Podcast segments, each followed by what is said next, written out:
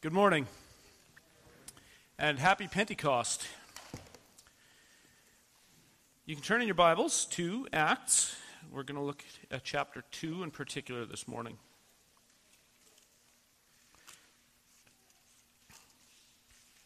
And while we're turning there, I've already gave it away. Uh, what today is, we've talked now as we've gone through the kind of closely gathered, clustered events on the Christian calendar. We've talked about the five evangelical feast days, and what are those? Christmas, Good Friday, Easter, Ascension, Pentecost. So we are at the end of the Christian calendar, the, the fifth evangelical feast day, uh, and it is truly worth celebrating. We're going to look at the narrative of this event from Acts 2, and we're going to look at verses 1 through 13. And once you're there, then I'll ask, as always, to stand in reverence for God's word. And these are the inerrant words of an infallible God. When the day of Pentecost arrived, they were all gathered together in one place. And suddenly there came from heaven a sound like a mighty rushing wind, and it filled the entire house where they were sitting. And divided tongues as of fire appeared to them and rested on each one of them. And they were all filled with the Holy Spirit and began to speak in other tongues as the Spirit gave them utterance. Now there were dwelling in Jerusalem Jews, devout men from every nation under heaven. And at this sound the multitude came together, and they were bewildered, because each one was hearing them speak in his own language. And they were amazed and astonished, saying, Are not these are not all these who are speaking Galileans? And how is it that we hear each of us in his own native language? Parthians and Medes and Elamites and residents of Mesopotamia, Judea and Cappadocia, Pontus and Asia, Phrygia and Pamphylia, Egypt and the parts of Libya belonging to Cyrene, and visitors from Rome, both Jews and proselytes, Cretans and Arabians. We hear them telling in our own tongues the mighty works of God. And all were amazed and perplexed, saying to one another, What does this mean? But others, mocking, said, They are filled with new wine. And you may be seated.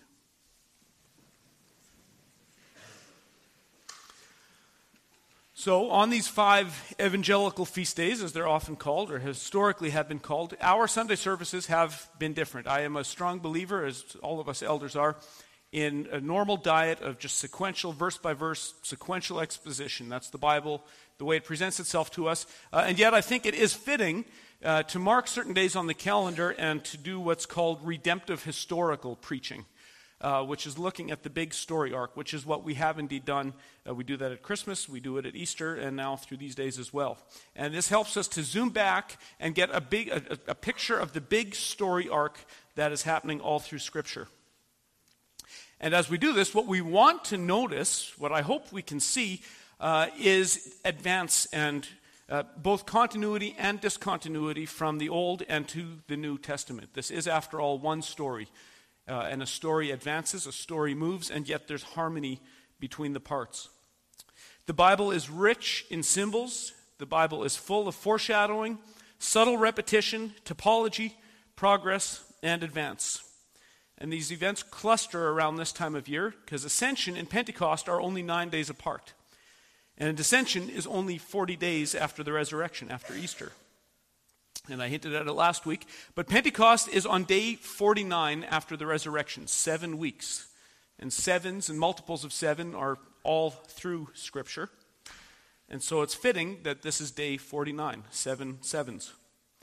Pentecost, however, the word itself means 50 because it is on the 50th day of the first Sabbath after Passover. And remember, the Christian Sabbath has moved from the, the, the Jewish uh, seventh day to now the Christian Lord's Day is on the first day, marking uh, this new creation reality. And so that's why, depending on how you number it, it's either 49 or 50 days. 50 days after the Jewish Sabbath, 49 days after the resurrection.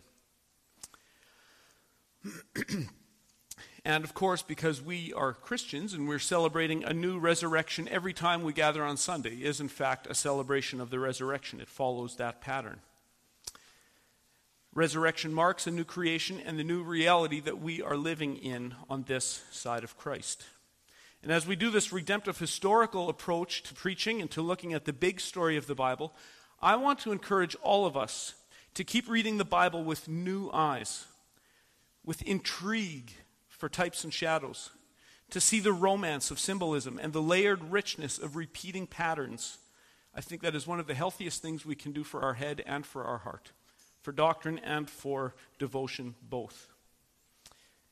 If you live in my house or you trust the testimony of my family, you will know that I am a very easy crier. But seeing God's attention to detail in the way it works through history does honestly choke me up very often. And as we contemplate on some of these events, I, I, I, challenge you to think about the storytelling aspect of our mighty God. At Christmas time, we often hear about baby Jesus being wrapped in cloths and laying in a manger in a stable. And perhaps if you're like myself, you've heard many ministers explain that a stable wasn't necessarily a wooden structure with 16 inch studs on center like we do today, uh, but that it was very likely a cave or a notch in a rock. And that was the stable, and we hear that, and okay, that's an interesting historical tidbit that really doesn't mean anything. but when we go deeper into the birth narrative of Christ, we see that when Jesus is 40 days old, after the time of his cleansing or his mother's cleansing and purification has passed, they present Jesus at the temple. And it struck me this week that this is, in fact, an early pattern. Because in the events of Good Friday and what follows, we will see that that is not the last time that Jesus is wrapped in swaddling clothes, put in a cave, only to be presented before God 40 days later. That's this story here again. At Christmas, we hear about the Magi coming from the east to worship Christ, and they're bringing their treasures to him. On Ascension Day, we see the way the biblical authors tie the events of ascension to the Psalms, particularly Psalm 2, and Christ's coronation, and how all kings must now bring their treasure into the New Jerusalem and bend their knee to the king. The Magi were an early type of what all creation must do at the naming of Jesus. After Christmas, we read about how Jesus was presented at the temple, but this can only happen after his mother is away for 40 days for cleansing, for purification. And then, as Jesus enters another chapter of his life, he is going to recapitulate Israel's 40 years of testing in the desert with his own 40 days of testing in the wilderness. On Ascension Day, we're reminded again of the importance of 40 and 40 days of testing. 40 days of being in the wilderness, so to speak, before entering into the promise. At the beginning of these 40 days, the apostles are fearful and timid, but after their days of 40, te- their 40 days of testing are complete, they are full of new life and enthusiasm. We also see the way that God has ordered things with meticulous detail to layer these holidays right on top of each other where they make the most sense. We probably all know that Easter falls on Passover. And typologically, of course, this is a perfect fit. Both tell a story about the wrath of God that is coming, and the only way out is to be covered in the blood of a lamb. Resurrection Sunday took place on the Feast of First Fruits. This was a Jewish festival of the early fruits, uh, the fruit harvest, figs and grapes for wine, and so forth. And this, too, is a fitting symbol for a new life at the beginning of a new creation order. And this is also fitting since Jesus, we saw at Easter time, is mistaken for a gardener. And indeed, he was a gardener, a gardener of the new creation, following the first Adam, who was a gardener of the first creation. Jesus is the new Adam of a new world, and the timing of this falls with a stubbornly intentional feast, which marks the first fruits.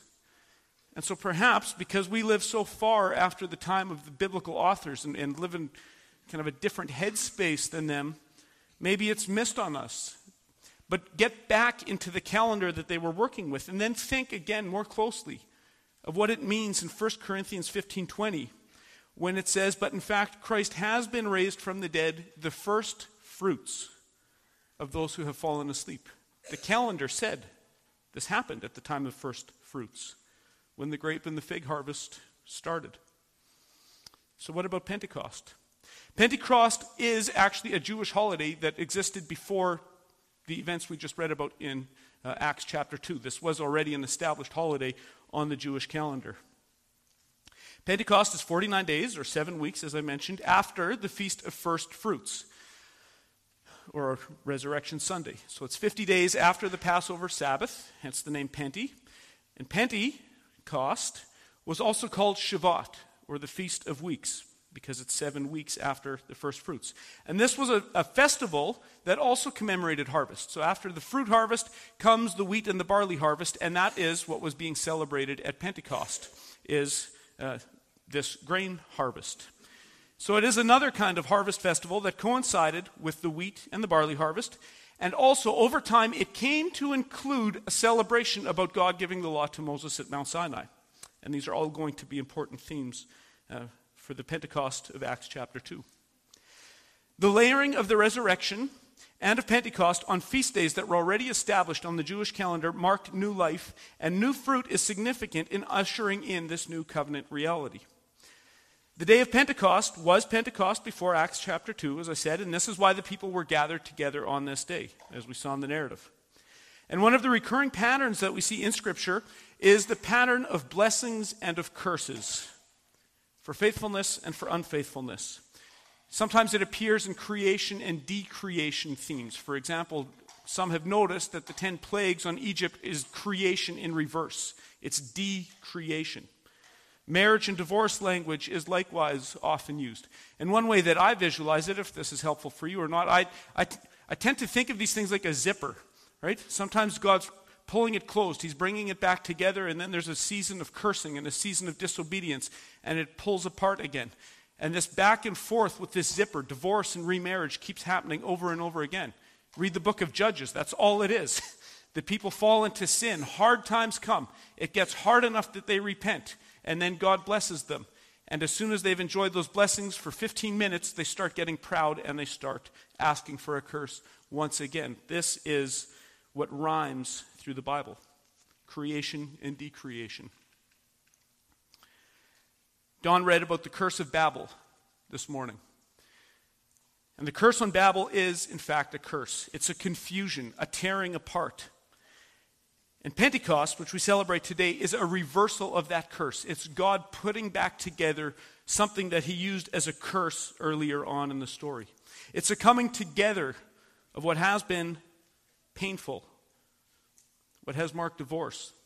Babel was a symbol of ancient pagan unity.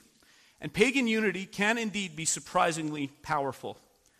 Under what authority were the people of Babel working on their project? They were all of one lip, of one Uh, thinking, of one mindset, an idolatrous mindset. And we know true unity can only be under the lordship of the ascended Christ. And so this was, in fact, an idolatrous form of unity that the people at Babel had. They had one language, one religion, or as we might say it in our common language today, they had one set of community standards.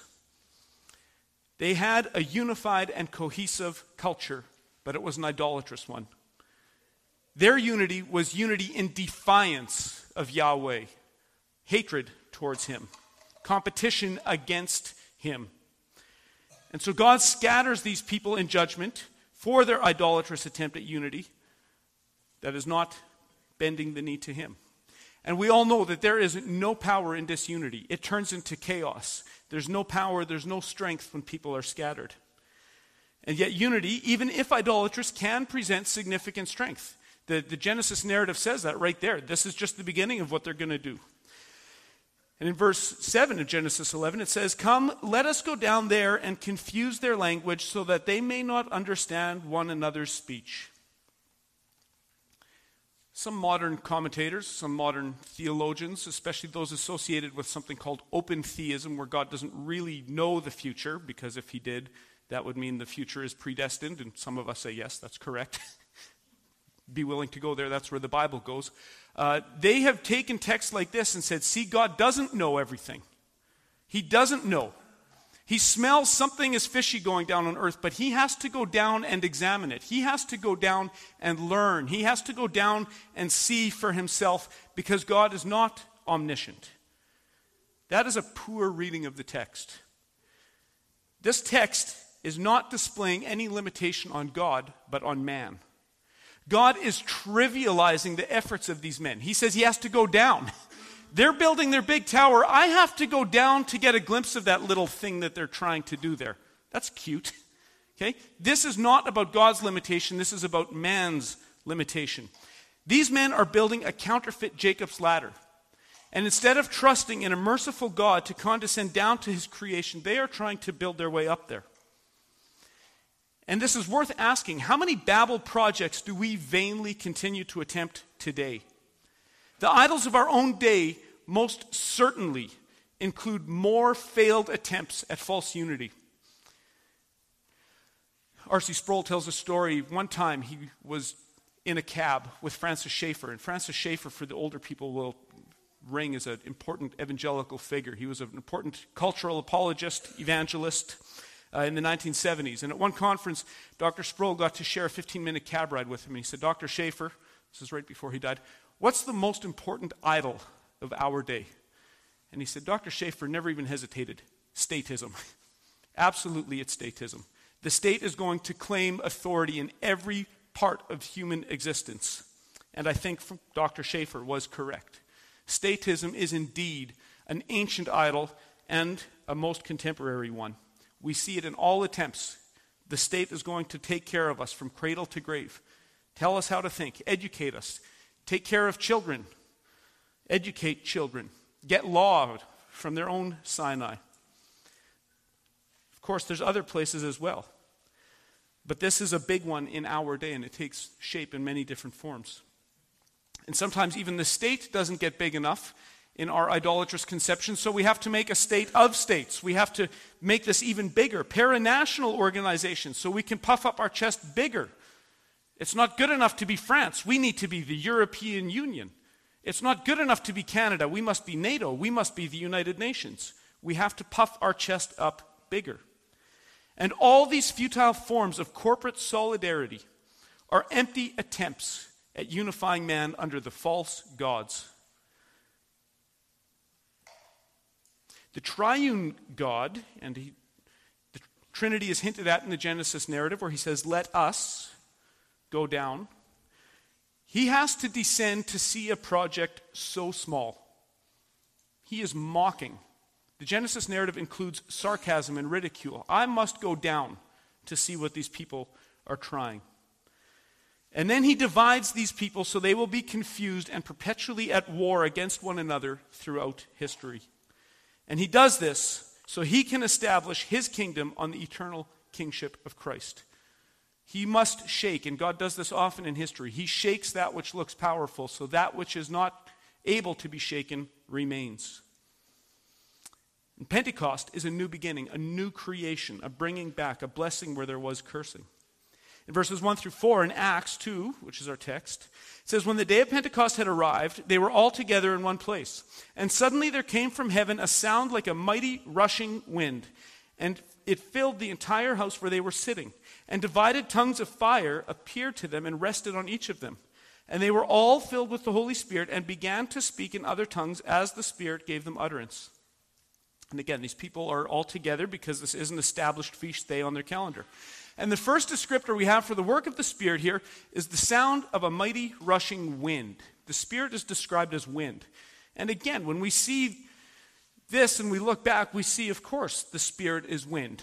In 1 Kings 19, God comes to speak to Elijah, and he speaks after a series of wind, earthquakes, and fire. Then the voice of God comes to Elijah. In Ezekiel 37, Ezekiel is told to go preach to dry bones. There's this yard of dried out, dead bones. And God says, Ezekiel, go preach to them. And he's thinking, they're dead. And God says, Yes, exactly. That's right. They're dead. Start preaching. And when Ezekiel starts preaching, the wind of God comes over and these bones start to join together. And there's sinew and there's cartilage. He said, Keep preaching, Ezekiel. And suddenly there starts to be flesh and meat on these bones. All right, you're doing good, Ezekiel. Keep preaching. And finally, God breathes life into these dead bones, and they are alive once again. Friends, that is a picture of the gospel. That is a picture of the gospel. Dead bones We are not sick people looking for medicine. We're not people flailing around in the water waiting for someone to throw us a life preserver. We're dead. Dead. Go to the graveyard with your medicine and tell those people to take their medicine. That's the gospel. Okay? Rebirth is entirely from the breath of God. We are telling dead people to repent, and amazingly, they do. Not because they chose it, but because God is breathing life into them and they come out. The breath of God means life. In Psalm 104, the psalmist speaks of the glory of God in creating the cosmos when it says that he lays the beams of his chambers on the waters, he makes the clouds his chariot, he rides on the wings of the wind, he makes his messengers winds, his ministers a flaming fire. The Holy Spirit is sometimes called the workhorse of the Trinity because he is always the one who is working, carrying, and applying the work of God to creation. And the wind is the wind of God's Holy Spirit in his work of creation.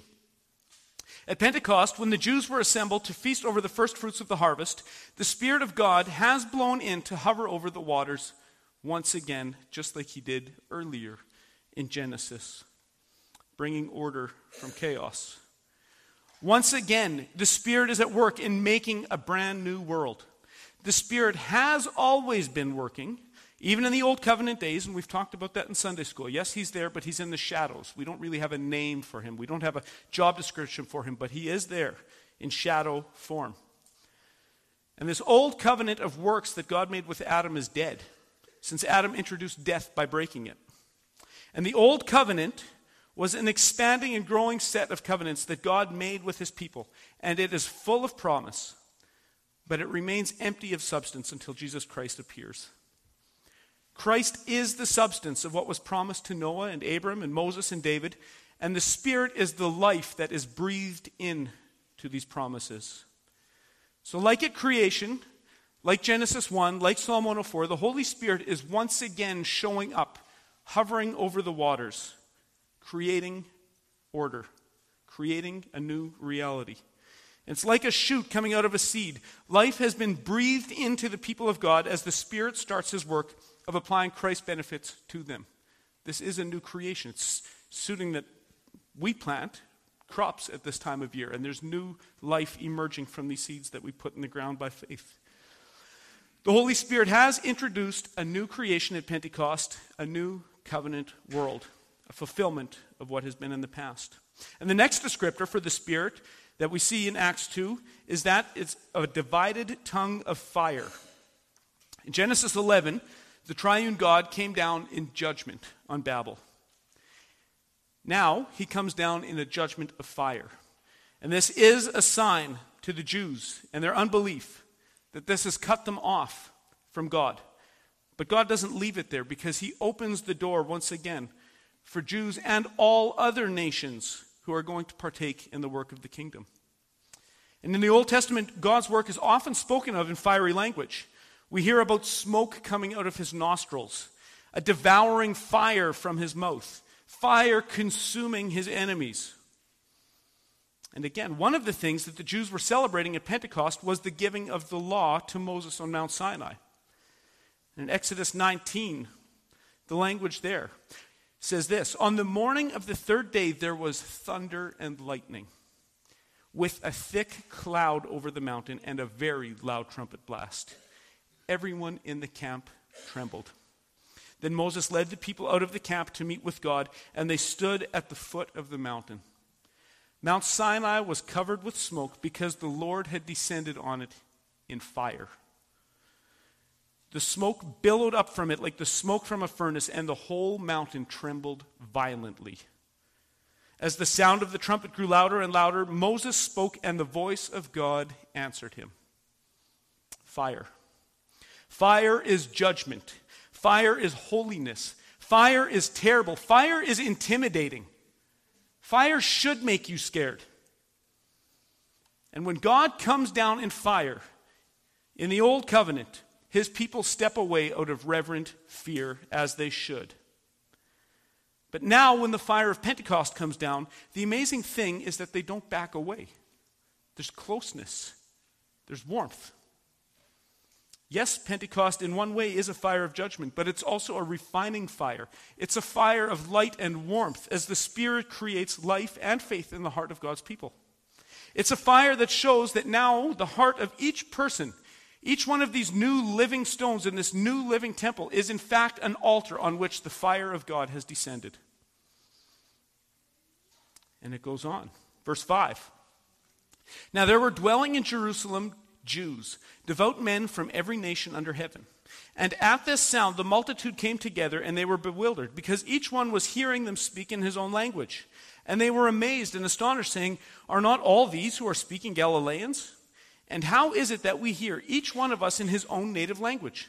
Parthians and Medes and Elamites and residents of Mesopotamia, Judea and Cappadocia, Pontus and Asia, Phrygia and Pamphylia, Egypt and the parts of Libya belonging to Cyrene, and visitors from Rome, both Jews and proselytes, Cretans and Arabians, we hear them telling in our own tongues the mighty works of God. Babel is being done undone here once and for all. The curse of confusion is now being put back together as these people from different nations and different tongues that God once scattered out now once again find unity in common cause. This time, their unity is real because it is under the lordship of the ascended Christ. The gift of tongues means that the promise of God is not just for the Hebrew people, but in this new covenant era, it is for the nations. And the tongues are not mere strange sounds or ecstatic spirit languages, these are real spoken languages.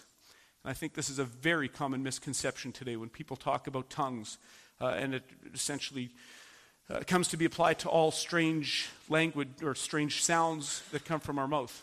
But, friends, it doesn't take any supernatural gifting for me to make strange sounds with my mouth. What would be truly miraculous is if I, right now, without ever having learned a word of Chinese, suddenly was supernaturally gifted with the ability to explain the gospel to you in Chinese. That is a miracle. That is something only the power of God can do in a supernatural way. So some people see a different gift here in Acts 2 than uh, than what is in Corinthians, but I do not think that is the case. The same word, glossolalia, is used without any redefinition. And one faithful understanding of biblical interpretation is that we always use the clear texts to explain the cloudy texts, not vice versa. So, Acts 2, it's clear. These are known human languages. Like German, like French, like Ukrainian, these are real languages. And the fact that these are real languages from real people, from real scattered nations, is also God keeping his promise to Abraham. Remember, God promised Abraham several times that through you, all the nations of the earth will be blessed. God is keeping his promise to Abraham at Pentecost. He's bringing these people back in. And just like we don't need to perpetually sacrifice Jesus Christ week in and week out, we talked about this in Sunday school last week in the Mass and this perpetual sacrifice being offered. Jesus' death is once and for all. I do believe much of what happened at Pentecost is similar. It doesn't have to keep happening for it to have eternal significance. We don't need to have a miraculous gift of tongues in perpetuity for it to have significance. So often the sign passes away, but the thing being signified remains forever. The symbol falls away, but the thing symbolized lasts. The substance of Pentecost has indeed carried on to this day, long after this miraculous moment in history. We continue to get the gospel out to all people and tongues today as we translate the, the Word of God and present the gospel to different languages. So, surprisingly, Many of our most Pentecostal heroes of the faith had the gift of tongues in a most boring, everyday way. John Wycliffe had this gift as he translated the Bible into English. Jan Hus had this gift as he translated the scriptures into the Czech language. William Tyndale had the gift of tongues. Martin Luther had the gift of tongues as he translated the Bible into German so that the German people could hear the gospel. William Carey had the gift of tongues as he embarked on early missionary endeavors. These men all had the gift of tongues.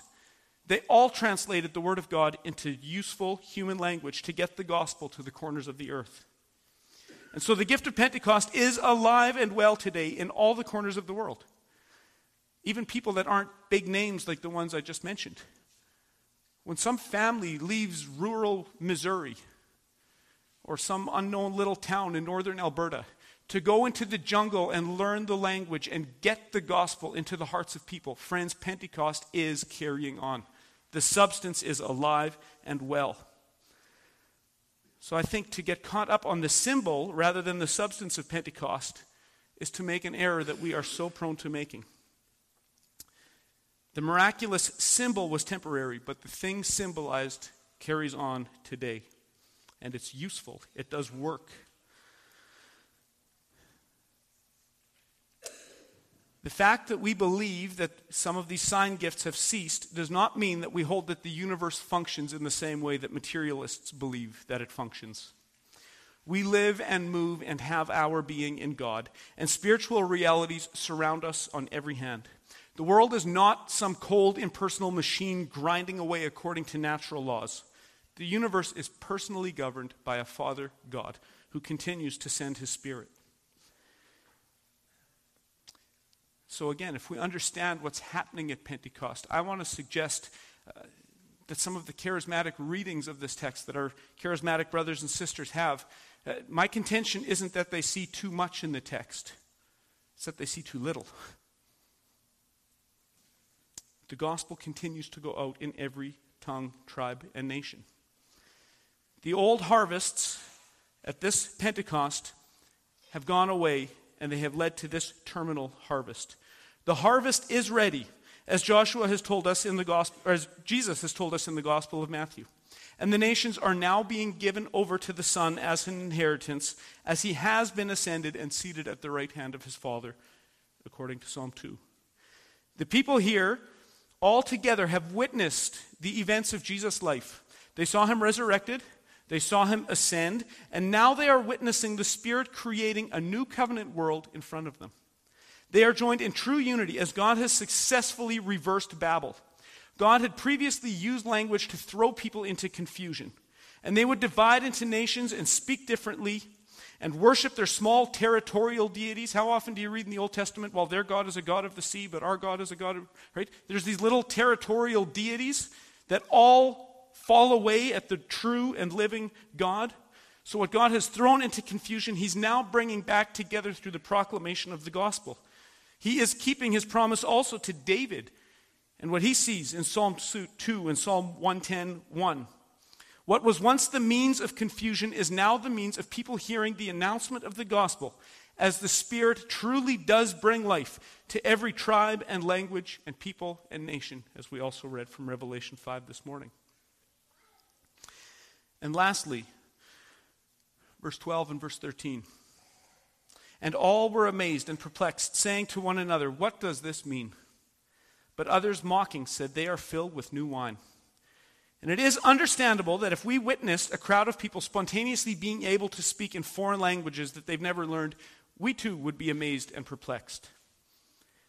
But there's two different responses to that. The believing heart asks, What does this mean? And this is why we must always look at the meaning in Scripture the symbolism of Scripture, rather than to merely content ourselves with just keeping something looking the same. What does this mean is a good question, and it's a sign that the Spirit is at work in these people's hearts. When we look at the whole of redemptive history, from creation through fall, redemption, we do understand what this means. God is healing a great divorce. God is reversing a curse on Babel. God is keeping his promise to Abraham. God is bringing back together what he once tore apart. And a believing heart sees this. But what does an unbelieving heart do? An unbelieving heart starts to mock and starts looking for a naturalistic answer. A hardened heart is going to chalk it up to drunkenness. But like a sudden turn of phrase in an old country song, sometimes God does write ironic bits into the story of history. Sometimes there is actually a kernel of truth in a slander that the speaker has no idea what he's saying. The accusation here is an accusation of drunkenness. And we know from Scripture that drunkenness is a sin because it controls the mind. It's always set up against sobriety. So the man who is drunk is a mocker. He's listening to a fool for his counsel. His mind is being influenced by, foolish, by foolishness, by folly. And so often in Scripture, drunkenness is contrasted with being filled with the Spirit, like you see in Ephesians 5:18. These are two different voices speaking. The Spirit is controlling your mind, or the drunkenness is. Hannah was likewise thought to be drunk when she was praying. But she was leaning on the Lord. She was pressing in to God in 1 Samuel 1. There was, in fact, truth that Pilate probably did not intend when he has a sign made up saying, This is the King of the Jews. And perhaps the most obvious and most remarkable one was when Caiaphas offered his unbelieving prophecy, clearly not understanding what was coming out of his mouth, when he puts Jesus to death and says it would be better for one man to die than for the whole nation to perish. Friends, he had no idea what he was saying. I want to suggest these mockers have no idea what they're saying either. We're 49 days after the festival of first fruits, so that wine that was made is new wine 49 days later.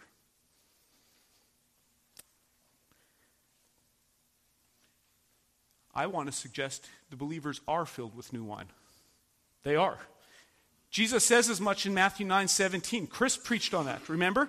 The, the new wine isn't going to fit in the old wineskins. If we're going to have new wine here, people, we need new wineskins. This gospel has gotten too big for your old traditions. These people are drunk on new wine, the wine of the Spirit, the wine of the gospel, the wine of this new covenant reality. The new wine has outgrown the old wineskins, just like the ascension of Christ has outgrown national boundaries. All nations are now to come to Christ, and this is why the gospel is going out in all languages. You cannot contain this gospel. No longer is God's presence limited to one temple, but He is now building a living temple out of living bricks. That's me and you and other believers through history. Living, breathing human beings. Christ's seat at the right hand of the Father is a claim to universal dominion over this new temple project that He is building. And so Pentecost moves us finally and fully into the new covenant era of global gospel proclamation. We're moving from death to life, from stone to flesh. And that stone to flesh transition is promised even in the days of stone. In Jeremiah 31, where the prophet looks forward to the new covenant reality, says, Behold, the days are coming, declares the Lord, when I will make a new covenant with the house of Israel and the house of Judah. Not like the covenant that I made with their fathers on the day in which I took them by the hand to bring them out of the land of Egypt, my covenant that they broke though I was their husband, declares the Lord. For this is the covenant that I will make with the house of Israel after those days, declares the Lord. I will put my law within them, and I will write it on their hearts. And I will be their God, and they shall be my people. And no longer shall each one teach his neighbor, and say each to his brother, Know the Lord, for they shall all know me, from the least of them to the greatest, declares the Lord. For I will forgive their iniquity, and I will remember their sin no more. Jeremiah clearly sees a day in which God's law is going to be internalized in the hearts of his people. And Luke is telling us that day just dropped. That happened. That happened here at Pentecost. This day has come. Jeremiah's hope has been fulfilled. And again, to go back to Ezekiel, where we read about the chapter, the valley of dry bones in chapter 36. And Ezekiel chapter 37, the prophet says, Therefore, say to the house of Israel, Thus says the Lord God, It is not for your sake, O house of Israel, that I am about to act, but for the sake of my holy name, which you have profaned among the nations to which you came. And I will vindicate the holiness of my great name, which has been profaned among the nations, and which you have profaned among them. And the nations will know that I am the Lord, declares the Lord God when through you I vindicate my holiness before their eyes. I will take you from the nations and gather you from all the countries and bring you into your own land. I will sprinkle clean water on you, and you shall be clean from and you shall be clean from all your uncleanness, and from all your idols I will cleanse you. And I will give you a new heart, and a new spirit I will put within you. And I will remove the heart of stone from your flesh and give you a heart of flesh. And I will put my spirit within you and cause you to walk in my statutes and be careful to obey all my rules. Remember, one of the things that the Jews were celebrating at Pentecost was the law being given to Moses at Sinai. And when Moses came down with that first set of tablets and he saw the idolatry in the people, he knew they weren't ready for this. He was angry, as he should have been. And what did he do? He smashed those stones. He's angry. Stone is not going to be able to pull this off. And then what does God, in his mercy, do? He writes a new set of tablets with his finger. That is the work of the Spirit. Stone to flesh. Ezekiel saw that the problem was that the people's hearts were also made of stone. And so they too need to be made new by the finger of God. And again, Luke tells us this day has come at Pentecost. The Spirit is in the business of regeneration, of breathing life into dead bones. He is the heart surgeon, and his business is the business of heart transplants. His work is to take out the heart of stone and replace it with a heart of flesh that desires to know the Lord, to be more faithful, to get deeper into the things of the Lord. The heart of flesh is a heart that is made for joy, and it will never be happy with less than the living God. One of the things that happens at Pentecost is that God's work in giving the law at Sinai is now complete. Both feature fire and wind. And what started as law on a stone has now penetrated to the heart through the work of the Spirit. Moses foreshadowed this when the original stone tablets were replaced by the new ones written by the finger of God. And in the advance of God's purposes, David and Solomon are going to help get this into our hearts. They're going to take God's law and they're going to put it in wisdom and poetry and music so we can sing it into our bones. These are important men in helping with this advance of just external cold law, getting it. We got to sing it into our bones, people. And ultimately, that is going to happen by the work of the Spirit, giving us new hearts that want to obey, new desires that want to come to the Lord Jesus. By the end of Acts 2, Peter is connecting this new covenant work with water baptism. Later in his sermon, he gets to that. And water is also frequently used to describe the work of the Spirit as well. Water kills. Water accompanies the arrival of new life when a baby is born. Water washes. And Jesus speaks of living water, which is another descriptor for the Spirit of God. And this is all in fulfillment in the long story of redemption. Pre fall Eden is an elevated garden with four rivers flowing down from it. Later in the book of Ezekiel, Ezekiel sees the new temple with water flowing down from it. And he looks at it, and it's not entirely unlike the valley of dry bones. At first, he looks and it's ankle deep. All right, Ezekiel, go look again. Now it's knee deep. Ezekiel, go back one more time and look. It's waist deep. And finally, it is a torrent that is too dangerous to swim across. This is the water of the Spirit. This is the story of redemption. What starts as a trickle turns into an unmanageable fire, an unmanageable flood. And so the work of the Spirit can legitimately be described as wind and fire, as wine and water. Each picture is majestic, each is glorious, each is dangerous. Holiness is dangerous.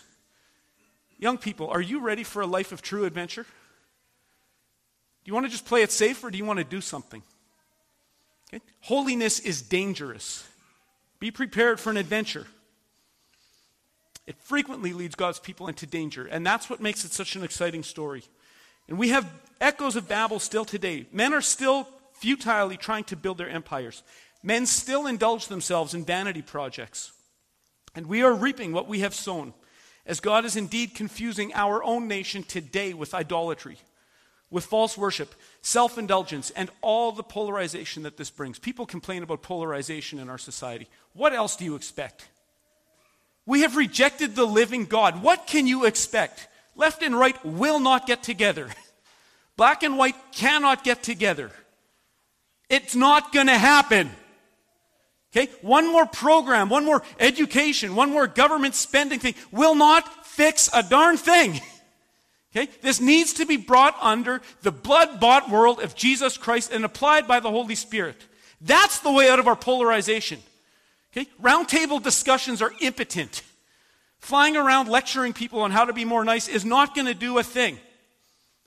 This must be by the Spirit, or it will not happen. We cannot pull ourselves up by the bootstraps. You can't stand in a pail and then hope to lift yourself up by the handle. It's not going to happen. This must be the sovereign wind of the Holy Spirit doing this, bringing people back together.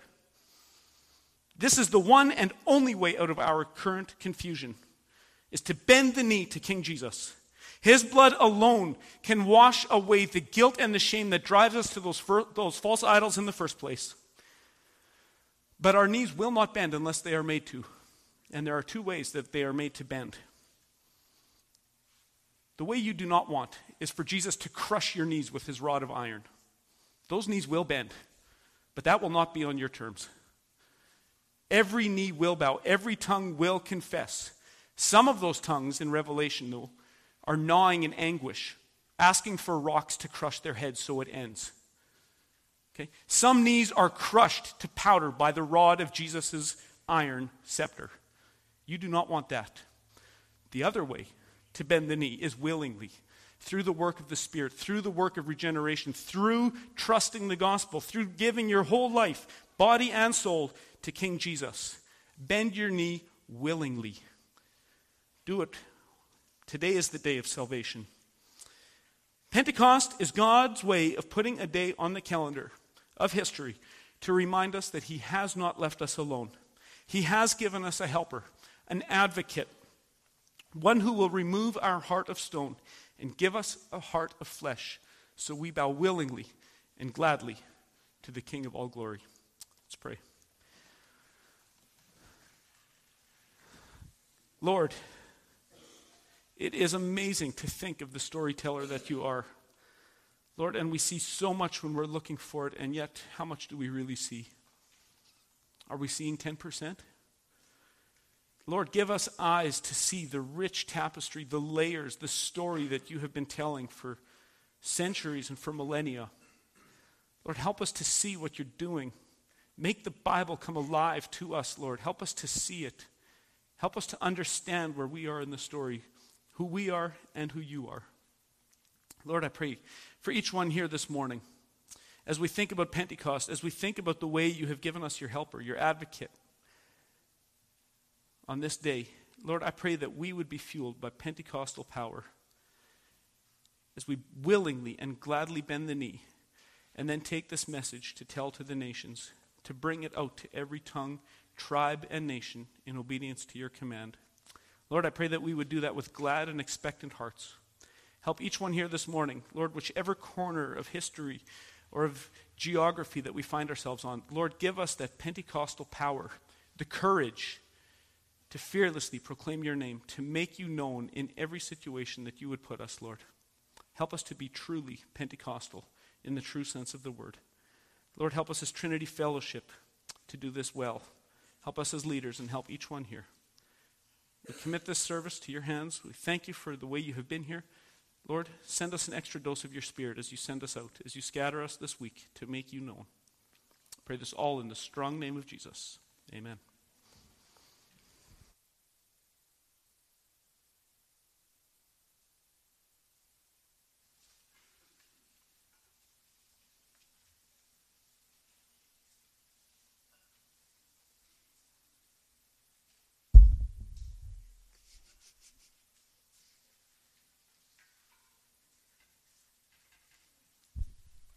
Please stand as we sing.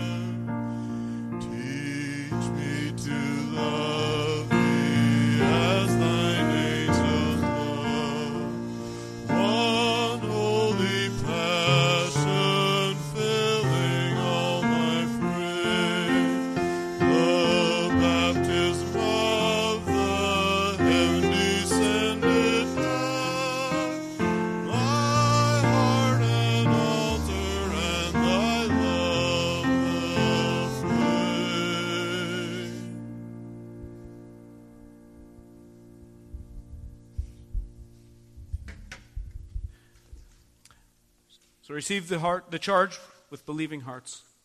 Pentecost concludes much of God's earlier work.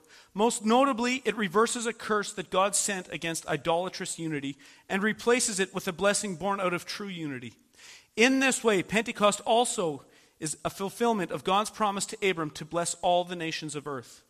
It concludes God's giving the law to Moses on Sinai amid wind and fire. The description of the Holy Spirit's work helps us understand the meaning of Eden's four rivers and how Ezekiel's temple turns a trickle into a flood. The Holy Spirit is wind, fire, and water, and He is now breathing new life into men and women as He fits them for the new creation. He sovereignly gives hearts of flesh, turning His people into a temple not made with hands, a living Torah. While the symbolic outpouring at Pentecost was unique, the substance and the power carries on as we do the work of translation and evangelism. Pentecost is the force behind world missions. As individuals, as families, and as Trinity Fellowship, let us be Pentecostal Christians in the truest and richest sense as we preach to the dry bones, knowing that they can and will live again. And the benediction from 2 Corinthians 3. Now, if the ministry of death, carved in letters on stone, came with such glory that the Israelites could not gaze at Moses' face because of its glory, which was being brought to an end, will not the ministry of the Spirit have even more glory? For if there was glory in the ministry of condemnation, the ministry of righteousness must far exceed it in glory. Indeed, in this case, what once had glory has come to have no glory at all, because of the glory that surpasses it. For if what was being brought to an end came with glory, much more will what is permanent have glory. And go in peace.